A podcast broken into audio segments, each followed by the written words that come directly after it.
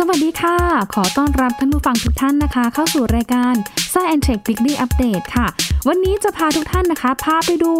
การประสบความสำเร็จของ Blue Origin และคุณเจฟเบซอสค่ะ กับการท่องอวกาศ พร้อมกับผู้โดยสารอีก 3 ท่านนะคะ ก็ถือว่าเป็นเรื่องราวที่น่ายินดีไปทั่วโลกค่ะ รวมไปถึงพาไปดูรถอัตโนมัติ พลังงานไฮโดรเจนคันแรกของโลกนะคะ ที่จะวิ่งให้บริการในเอสโตเนียด้วยค่ะ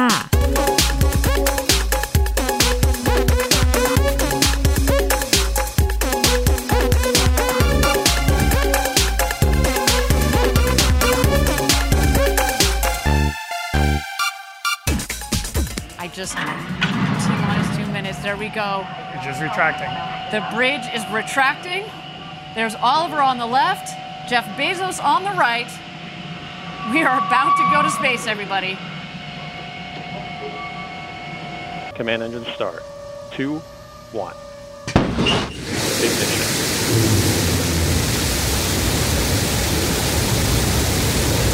We have liftoff.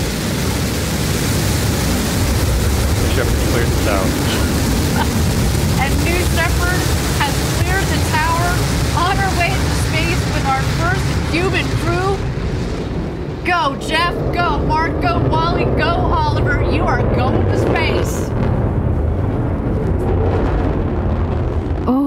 นะคะเนี่ยค่ะฟังดูก็เหมือนกับความรู้สึกเราทะยานขึ้นสู่อวกาศไปพร้อมกับเจฟเบซอสแล้วก็ผู้โดยสารอีก 3 ท่านด้วยนะคะ ก็ถือว่าเป็นการประสบความสำเร็จค่ะในการส่งนักท่องเที่ยวกลุ่มแรก 4 คนนะคะ ซึ่งในจำนวนนี้รวมถึงคุณเจฟเบซอสผู้บริหารบริษัทเดินทางเข้าสู่อวกาศก็คือ Blue Origin แล้วก็เป็นผู้ก่อตั้งเครือ Amazon ด้วยนะคะ ซึ่งการเดินทางในครั้งนี้ค่ะ ก็ถูกส่งไปด้วยจรวด New Shepard นะคะ แล้วก็มีตัวของแคปซูลที่ชื่อว่า Blue Origin นี่แหละค่ะ ติดอยู่ปลายจรวดด้วยนะคะ ก็ถือว่าเป็นการเปิดยุคใหม่ของการท่องเที่ยวอวกาศ หลังจากที่ใช้การพัฒนา และก็ทดสอบยานอวกาศลำนี้นานกว่า 6 ปีด้วยกันค่ะซึ่งแน่นอนนะคะว่าเขาบอกว่าในอนาคตอันใกล้เอง การเดินทางขึ้นสู่อวกาศนั้น จะกลายเป็นสิ่งที่ทุกคนสามารถเข้าถึงได้ โดยการใช้บริการของเอกชนนั่นเองค่ะ ถ้ามาดูยาน New Shepard นะคะหรือว่าจรวด New Shepard นะคะ ที่ติดกับแคปซูล Blue Origin ที่ติดอยู่บนบนๆเลยนี่แหละค่ะ เขาบอกว่าถูกออกแบบเพื่อใช้ขนส่งนักท่องเที่ยว และก็อุปกรณ์ทดลองทางวิทยาศาสตร์นะคะ ที่แบ่งการทำงานออกเป็น 2 ขั้นตอนค่ะ ก็คือ 1 เลยจรวดเนี่ยจะมีการบูสเตอร์ติดตั้งเครื่องยนต์จรวดแบบ BE3 นะคะ ที่พัฒนาโดย Blue Origin จำนวน 1 เครื่องยนต์ค่ะ มีการใช้เชื้อเพลิงไฮโดรเจนเหลว แล้วก็ออกซิเจนเหลวนะคะ ซึ่งตัวจรวด booster นะคะเขาบอกว่าถูกออกแบบให้สามารถเดินทางกลับมายังโลกได้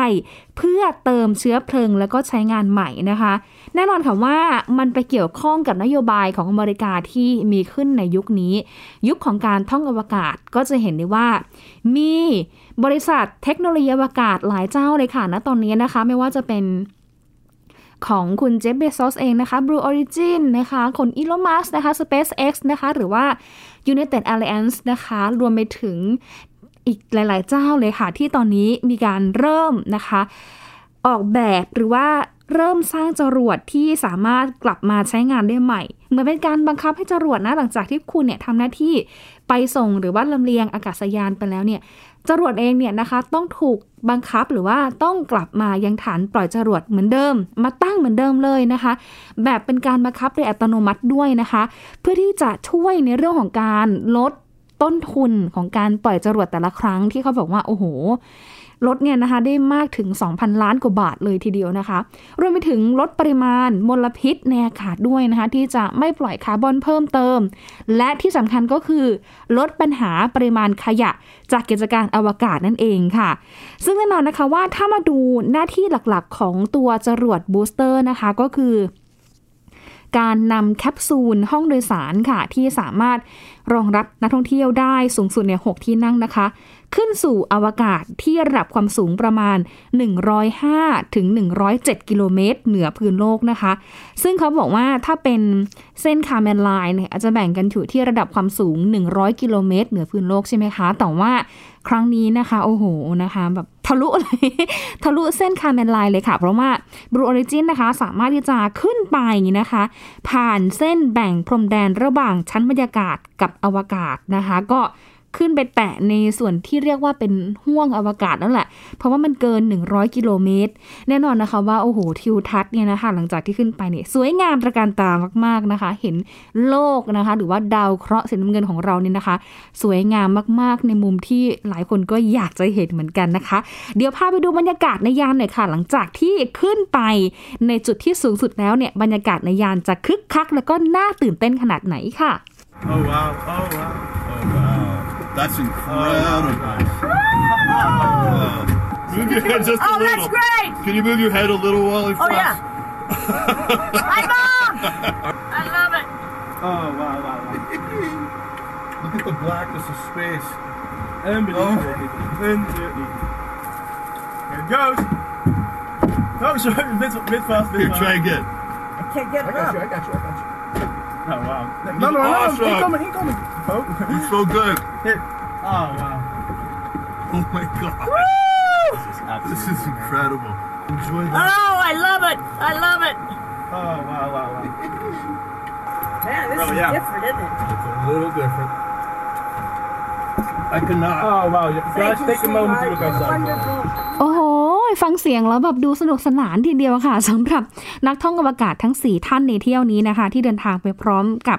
ยาน New Shepard หรือว่าจรวด New Shepard นะคะ ที่ประกอบไปด้วยเจฟเบซอสค่ะ ผู้บริหารบริษัท Blue Origin นะคะ ตามมาด้วยน้องชายค่ะ ก็คือคุณมาร์คเบซอสนะคะ ที่คุณเจฟเองนี่ก็บอกว่าน้องชายมาร์คเนี่ยนะคะ เป็นน้องชายที่น่ารักที่สุด แล้วก็เป็นเพื่อนที่ดีที่สุดของเขาอีกคนหนึ่งด้วยล่ะค่ะ รวมไปถึงนะคะมี ผู้โดยสารที่อายุน้อยที่สุดในเที่ยวบินนี้นะคะ หรือว่าในเที่ยวบินท่องอวกาศในครั้งนี้ค่ะ ก็คือน้องโอลิเวอร์เดเมน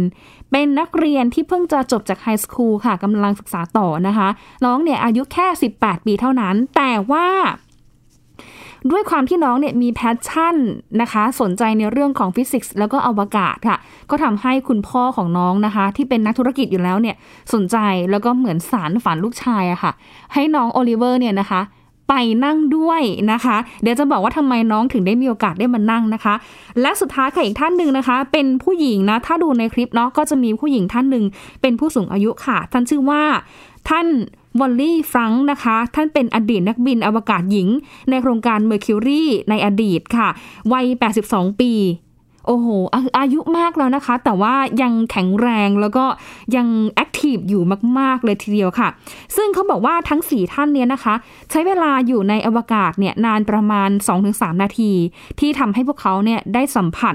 กับสภาวะไร้น้ำหนักแล้วก็จะเห็นภาพนะคะ อย่างที่เราบอกเลยโอ้โหโลกสีครามสีน้ำเงินนะคะ เป็นดาวเคราะห์สีน้ำเงินนะคะ แล้วก็ไปตัดกับอวกาศอันมืดมิดท่ามกลางดวงดาวค่ะ แล้วก็ถ้าเข้าไปข้างในนะคะท่านผู้ฟังคะ จะเห็นว่าข้างในตัวแคปซูลนะคะ เขาออกแบบมาแบบหรูหรามาก อันนี้เล่าเหมือนตัวเองไปนั่งจริงนั่งจริงไม่ใช่นะคะ ดูคลิปมาเล่าให้ฟังค่ะ คือเปิดประตูเข้าไปนะคะ จะร้องว้าวเลยค่ะ เพราะว่าโทนสีภายในแคปซูลนะคะ เขาจะปรับโทนสีแล้วก็แสงเนี่ยเป็นสีบลูบลูสีฟ้าฟ้าให้ความรู้สึกเหมือนอบอุ่น ให้ความรู้สึกเหมือนแบบสบายๆโคซี่โคซี่อยู่ที่บ้านค่ะ แต่ทีนี้ถ้าเข้าไปดูฟังก์ชันข้างในนะคะ จะเห็นได้ว่าในตัวแคปซูลเองค่ะ ก็จะมีที่นั่งเนี่ยนะคะ ทั้งหมด 6 ที่นั่ง เป็นที่นั่งล้อมรอบนะคะ ลักษณะเป็นวงกลมล้อมรอบกันนะคะ แล้วก็แต่ละที่นั่งนะคะจะสามารถเป็นการปรับให้เอนนอนได้นะคะ นอนเลย แล้วข้างๆที่นั่งค่ะ แต่ละที่นั่งเองเนี่ยจะติดกับกระจกนะคะ หน้าต่างนะคะ หน้าต่างบานใหญ่ขนาดใหญ่เลยนะคะ ที่ทำให้ผู้โดยสารทุกคนสามารถที่จะมองเห็นทิวทัศน์ได้รอบทิศทาง 360 องศาทีเดียวนะคะ แล้วก็ทำให้ หลายๆท่านเลยนะคะ รู้สึกเพลิดเพลินมากในช่วงที่ พวกเขาเนี่ยนะคะ อยู่ในสภาวะ ไร้แรงน้มถ่วงหรือว่าแรงน้ำหนักนะคะ ที่แต่ละท่านเนี่ยก็ล่องลอยไปอย่างเต็มที่ แล้วก็มีการร้องวู้สนุกสนานมากนะคะรวมไปถึงติดต่อกับภาคพื้นดินด้วยนะคะว่าณตอนนี้เนี่ยพวกเขาเป็นยังไงบ้าง สบายดีอยู่หรือเปล่า มีปัญหาหรือว่าติดขัดตรงไหนนะคะ ก็รายงานกันได้ทุกที่คือตลอดเวลาเลยที่อยู่ในอวกาศนั่นเองนะคะ ก็ทำให้หลายคนก็เห็นภาพนะความน่ารักน่ารักแบบฟีลแบบอารมณ์ของ Virgin Galactic เลยนะคะ ที่คุณริชาร์ดแบรนสันเนี่ยนะคะ ขึ้นไปท่องอวกาศไปเมื่อ 11 กรกฎาคมที่ผ่านมา อารมณ์แบบนั้นเลยค่ะ แล้วทุกคนคือดูเอนจอยมาก ๆ เลยนะคะ ก่อนที่ทางเจ้าหน้าที่เนี่ยนะคะจะบอกว่าเอาล่ะนะคะ ถึงเวลาแล้วที่เราจะต้องเดินทางกลับโลกของเรานะคะ ก็ขอให้ท่านผู้โดยสารทุกท่านค่ะเข้าไปนั่งประจำที่นะคะ ก็ไปนั่งปุ๊บนะคะ เป็นเก้าอี้ลักษณะเหมือนแนวนอนนะคะ กึ่งนอนนิดนึง อารมณ์คล้ายๆ กับเก้าอี้ ผู้โดยสาร อ่า first class เลยนะคะของเครื่องบินนะคะที่ปรับนอนได้อารมณ์แบบนั้นเลยนะคะ แล้วเขาบอกว่าตัวตัวข้างในยานนะ เวลาที่คนที่อยู่ข้างในแคปซูลนะคะเขาลอยเนี่ยนะคะ ไปไหนเนี่ยเขาจะออกแบบดีมากคือเขาคิดมาดีมากว่าไอ้ขอบหน้าต่างขอบกระจกหรือว่าขอบเพดานเนี่ยนะคะ มันจะมี จุดที่สามารถที่จะจับยึดได้ คือมันจับได้มันมันสามารถที่จะยื่นแล้วก็มันมีเหมือนตัวที่มันแบ่งออกมาเป็นร่องได้ เพื่อให้ตัวเราหรือว่ามือเราเนี่ยแหละค่ะ สามารถที่จะจับไปได้ทุกที่ในช่วงขณะที่ตัวของเราเนี่ยนะคะลอยอยู่ในยานอวกาศนั่นเอง ก็ทำให้เรายึด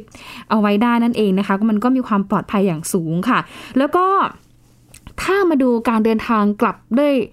พื้นโลกเนี่ยนะคะเขาบอกว่าเป็นการเดินทางกลับ สู่พื้นโลกได้อย่างปลอดภัยด้วยร่มชูชีพนะคะ ซึ่งตัวแมทเทียลหรือว่าวัสดุนะคะ ที่ใช้ในการสร้างแคปซูลตัวนี้เนี่ยนะคะ มีความแข็งแรงมากๆนะคะ รวมถึงเก้าอี้ด้วยนะ คือพื้นทุกอย่างนะคะ แบบเวลาเขาลงสู่พื้นโลกของเราใช่ไหมคะเขาก็จะค่อยๆ ปล่อยล่มที่ระดับความสูงพอประมาณหนึงแหละนะคะแล้วก็จะมีการส่งสัญญาณว่า เริ่มกลางร่มจ้ะหลังจากที่กลางแล้วปุ๊บนะคะสามใบนะคะร่มก็จะค่อยๆ ชะลอความเร็วของแคปซูลค่ะ ให้ค่อยๆร่อนลงมาสู่แตะที่พื้นโลกได้อย่างปลอดภัยนะคะ แล้วตัวแคปซูลคือดีมาก รับแรงกระแทกได้ดีค่ะ คนข้างในแคปซูลเนี่ยนะคะคือ ปลอดภัยทุกคนนะคะ ไม่ได้รับแรงกระแทกแล้วก็ไม่ได้รับบาดเจ็บแต่อย่างใดนะคะ มีความปลอดภัยสูงมาก ๆ เลย ถึงแม้ว่า ในภาพเองเนี่ยเราจะดูว่าโอ้แคปซูลเวลาที่มันล่อนลงไปแตะพื้นเนี่ยนะคะ ฝุ่นมันตลบเลยอะ่ะน่าจะลงมันแรงหรือว่ามีแรงกระแทกหรือเปล่านะคะ แต่ว่าจริงๆแล้วไม่ใช่นะคะ ข้างในเขาเนี่ยนะคะ ดูปลอดภัยแล้วก็ซอฟมาก คือแทบจะไม่ได้ทำให้คนที่อยู่ข้างในแคปซูลเนี่ยนะคะ ได้รับแรงกระแทกแต่อย่างใด มันเป็นการเหมือนลงแตะเบาๆซอฟๆนะคะ แต่ว่า มันอาจจะด้วยของตัวแคปซูลเนี่ยมันมีน้ำหนักเยอะใช่ไหมคะ มันหนักมากใช่ไหมคะ ก็เลยทำให้เวลาลงไปที่พื้นปุ๊บที่มันมีดินเนี่ยนะคะ มันก็เลยเกิดฝุ่นฟุ้งกระจายนะคะ แต่สุดท้ายค่ะ โอ้โหนะคะ เดินทางกลับสู่พื้นโลกได้อย่างปลอดภัย เดี๋ยวพาท่านผู้ฟังทุกท่านนะคะ ไปฟังเสียงบรรยากาศการต้อนรับการกลับมาของนักท่องอวกาศทั้ง 4 ท่านกันหน่อยค่ะ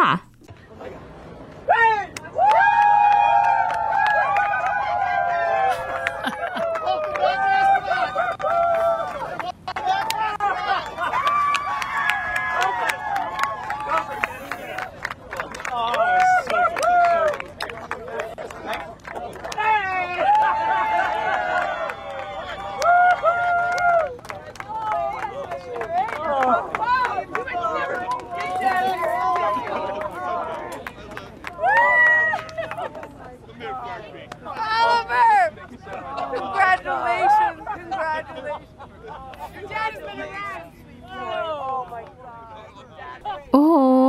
ค่ะ ก็เป็นการกลับมานะคะ เปิดประตูมาปุ๊บนะคะมีคนในครอบครัวเพื่อนๆ แล้วก็ทีมงานรวมถึงสื่อมวลชนอีกหลายๆเจ้าเลยนะคะ ก็ไปรอการต้อนรับอย่างล้นหลามทีเดียวนะคะ พร้อมกับผู้ที่ชมติดตามการถ่ายทอดสดไปทั่วโลกนะคะ หลายท่านก็ร่วมแสดงความยินดีจากหลายๆประเทศด้วยกันด้วยนะคะก็จะเห็นว่าบรรยากาศเป็นไปอย่างชื่นมื่น แล้วก็มันเป็นไป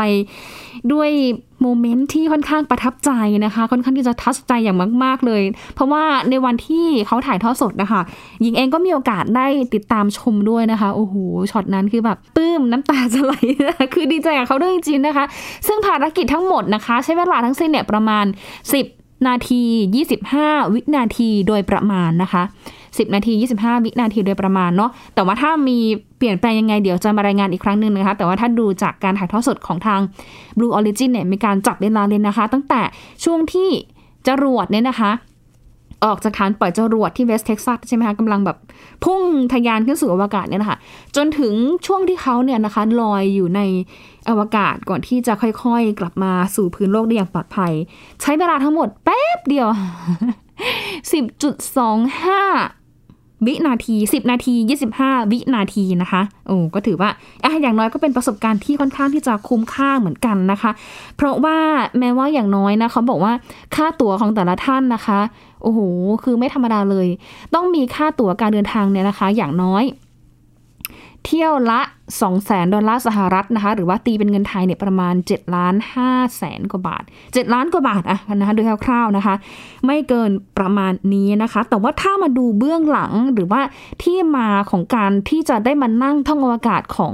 แต่ละท่านเนี่ยนะคะ ถือว่าไม่ธรรมดา แล้วก็เป็นการมาที่สร้างแรงบันดาลใจให้ใครหลายคนอีกด้วยนะคะ ถ้ามาดูท่านแรกค่ะ คุณวอลลี่ฟรังนะคะ ท่านบอกว่า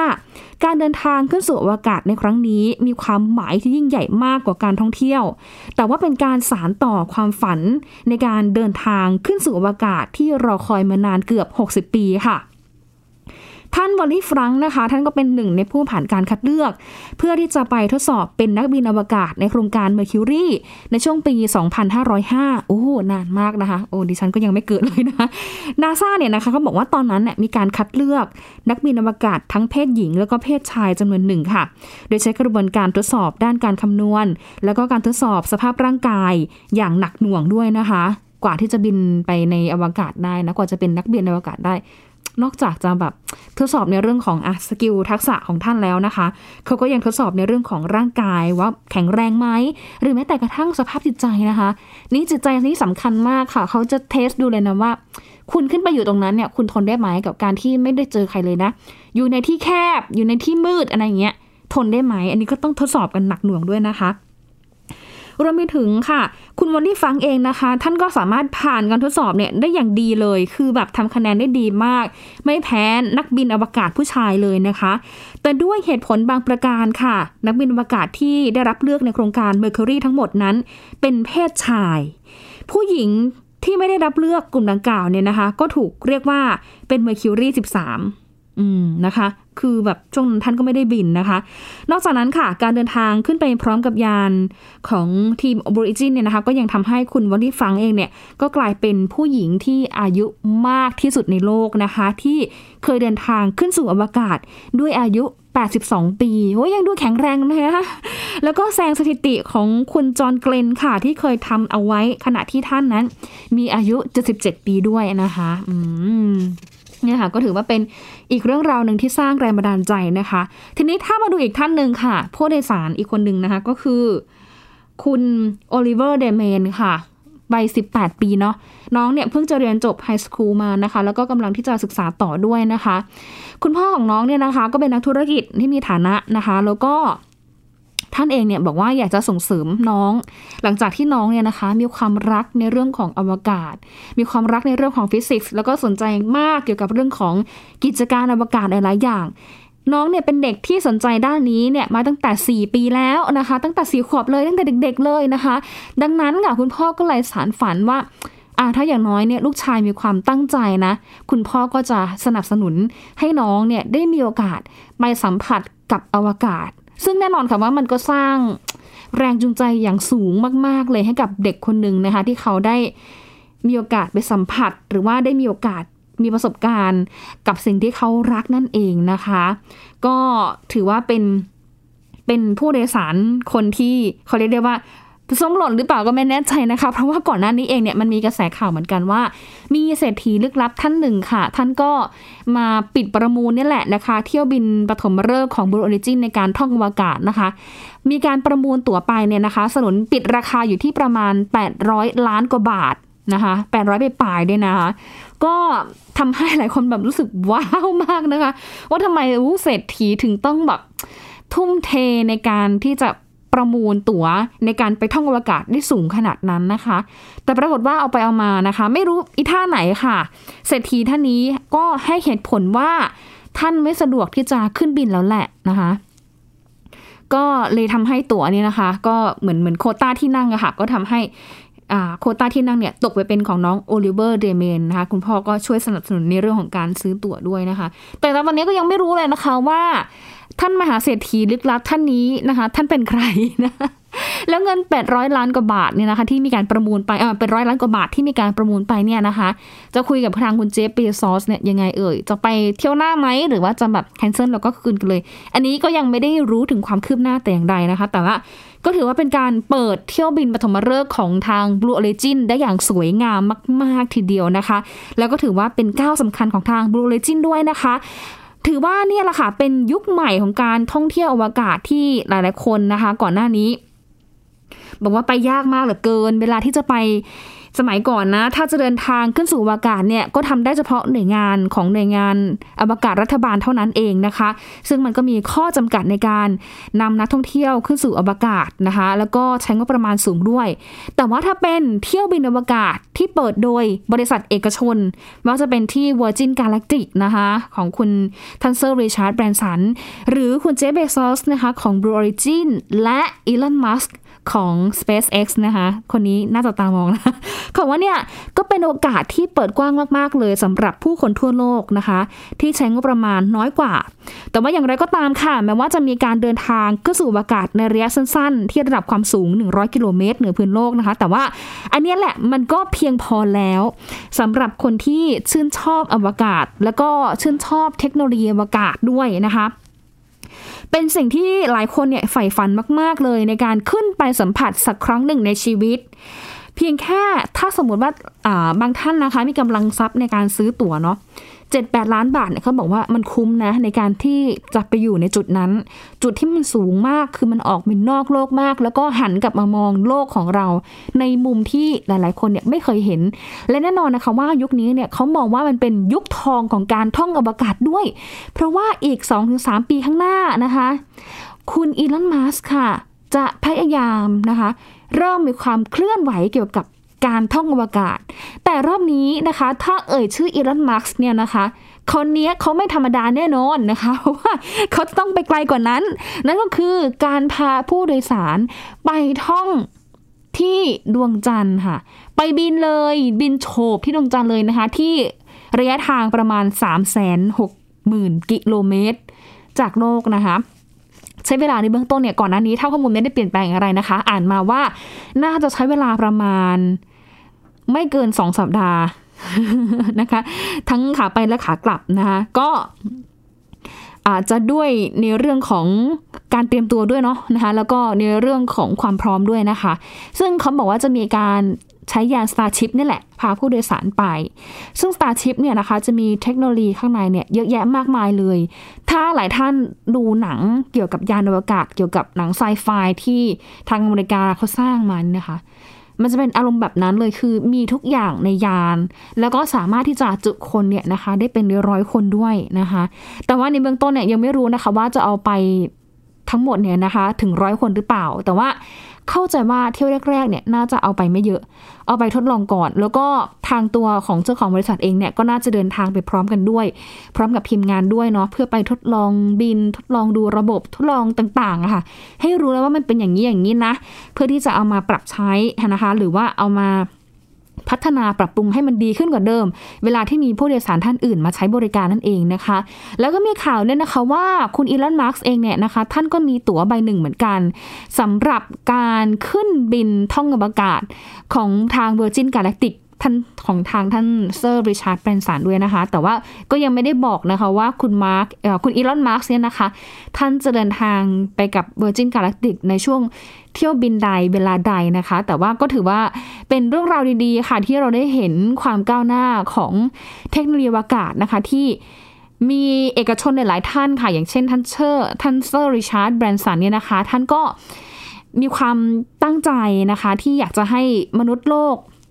อย่างน้อยหลังจากนี้แหละนะคะ ถ้าเอกชนเนี่ยเปิดให้ท่องอวกาศเนี่ย มันก็น่าจะมีคนขึ้นไปท่องอวกาศเนี่ยเป็นแสนๆคนแน่นอน แล้วคิดดูสิว่าถ้าขึ้นไปแล้วเนี่ยมันทำให้หลายๆคนเนี่ยกลับมามองเห็นโลกของเราในอีกมุมหนึ่งที่ไม่เคยเห็นมาก่อน แล้วทำให้หลาย ๆ คนเนี่ยรู้สึกตระหนักแล้วก็รักโลกของเราอย่างมากขึ้นทีเดียวนะคะว่า โลกของเราเนี่ยมันสวยงามแค่ไหน แล้วก็อยากให้ทุกคนเนี่ยนะคะ ช่วยกันดูแล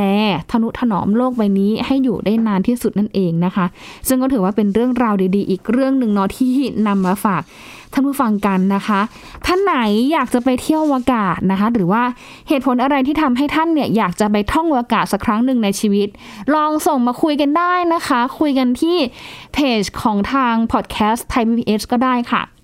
ลองมาบอกกันหน่อยนะคะว่า เอ๊ะทำไมเราถึงอยากไปท่องอวกาศ หรือว่าทำไมเราถึงสนใจอะไปท่องอวกาศก็อย่าลืมมาชวนหรือว่ามาแชร์กันด้วยนะคะ พูดคุยกันได้นะคะ เกี่ยวกับเรื่องของอวกาศ ไม่มีผิดไม่มีถูก เพราะว่าอย่างน้อยวันหนึ่งเราอาจจะได้มีโอกาสแบบทางท่านวอลลี่ฟังก์ก็ได้ คือคุณวอลลี่ฟังก์เนี่ยนะคะ ท่านถูกคุณเจฟเบซอสเชิญไปนะคะ ท่านไม่ได้ใส่ค่าตั๋วนะจริงๆอันนี้มีบอกนายเข้ามาเพราะว่าเหมือนเป็นการให้เกียรติท่านแล้วก็เหมือนท่านก็มีความตั้งใจอะไปท่องอวกาศนี้ด้วยนะคะรวมไปถึงอีลอนมัสก์นะคะก็มีความประสงค์ที่อยากจะเชิญ ความเป็นอัจฉริยะด้านต่างๆนะไม่ว่าจะเป็นอัจฉริยะด้านดนตรี ด้านศิลปะ ด้านการออกแบบอย่างเงี้ยอีลอนมัสเองก็มีแผนเหมือนกันนะคะว่า อยากจะเชิญชวนไปท่องอวกาศ เพื่อที่จะทำให้ ลุ่มคนเหล่านั้นเนี่ยเขามีมีแรงบันดาลใจสร้างแรงจูงใจของพวกเขาที่จะผลิตงานดีๆ ออกมาสู่มนุษย์โลกด้วยเหมือนกันเนี่ยค่ะเป็นการคิดเผื่อเผื่อโลกด้วยนะคือชื่นชอบมากนะคิดของของทั้งสามท่านนะคะ หรือแม้แต่คุณเจฟเบซอสเองนะคะเขาก็มีโอกาสได้ไปพูดคุยกับน้องๆเยาวชนนะคะ ในระดับมต้นนะคะ เปิดให้น้องเนี่ยเขียนโปสการ์ดนะคะ แล้วก็ส่งขึ้นไปกับยาน Blue Origin เลยนะคะ ก็ขึ้นไปอวกาศด้วยกัน แล้วก็